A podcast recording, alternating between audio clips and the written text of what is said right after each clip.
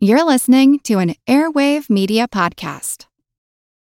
When you need mealtime inspiration, it's worth shopping Kroger, where you'll find over 30,000 mouthwatering choices that excite your inner foodie. And no matter what tasty choice you make, you'll enjoy our everyday low prices, plus extra ways to save, like digital coupons worth over $600 each week. You can also save up to $1 off per gallon at the pump with fuel points. More savings and more inspiring flavors make shopping Kroger worth it every time. Kroger, fresh for everyone. Fuel restrictions apply.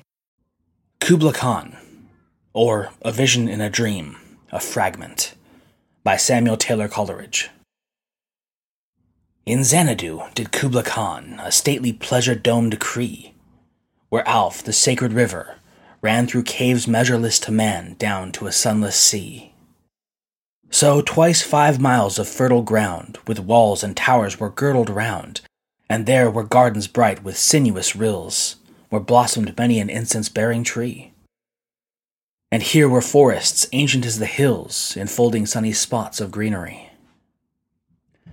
But oh, that deep romantic chasm which slanted down the green hill athwart a cedarn cover, a savage place, as holy and enchanted as e'er beneath a waning moon was haunted by woman wailing for her demon lover.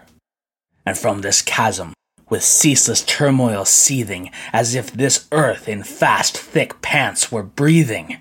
A mighty fountain momently was forced, amid whose swift, half intermitted burst huge fragments vaulted like rebounding hail, or chaffy grain beneath the thresher's flail.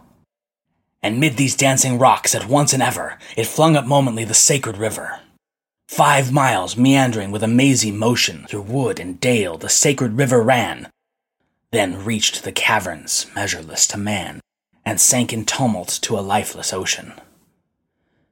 And mid this tumult Kubla heard from far ancestral voices prophesying war.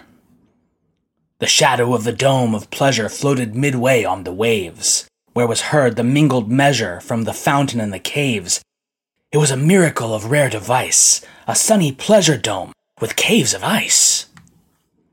A damsel with a dulcimer in a vision once I saw. It was an Abyssinian maid, and on her dulcimer she played, singing of Mount Abora. Could I revive within me her symphony and song? To such a deep delight twould win me, that with music loud and long I would build that dome in air, that sunny dome, those caves of ice. And all who heard should see them there, and all should cry, Beware, beware, his flashing eyes, his floating hair. Weave a circle round him thrice, and close your eyes with holy dread, for he on honey dew hath fed, and drunk the milk of paradise.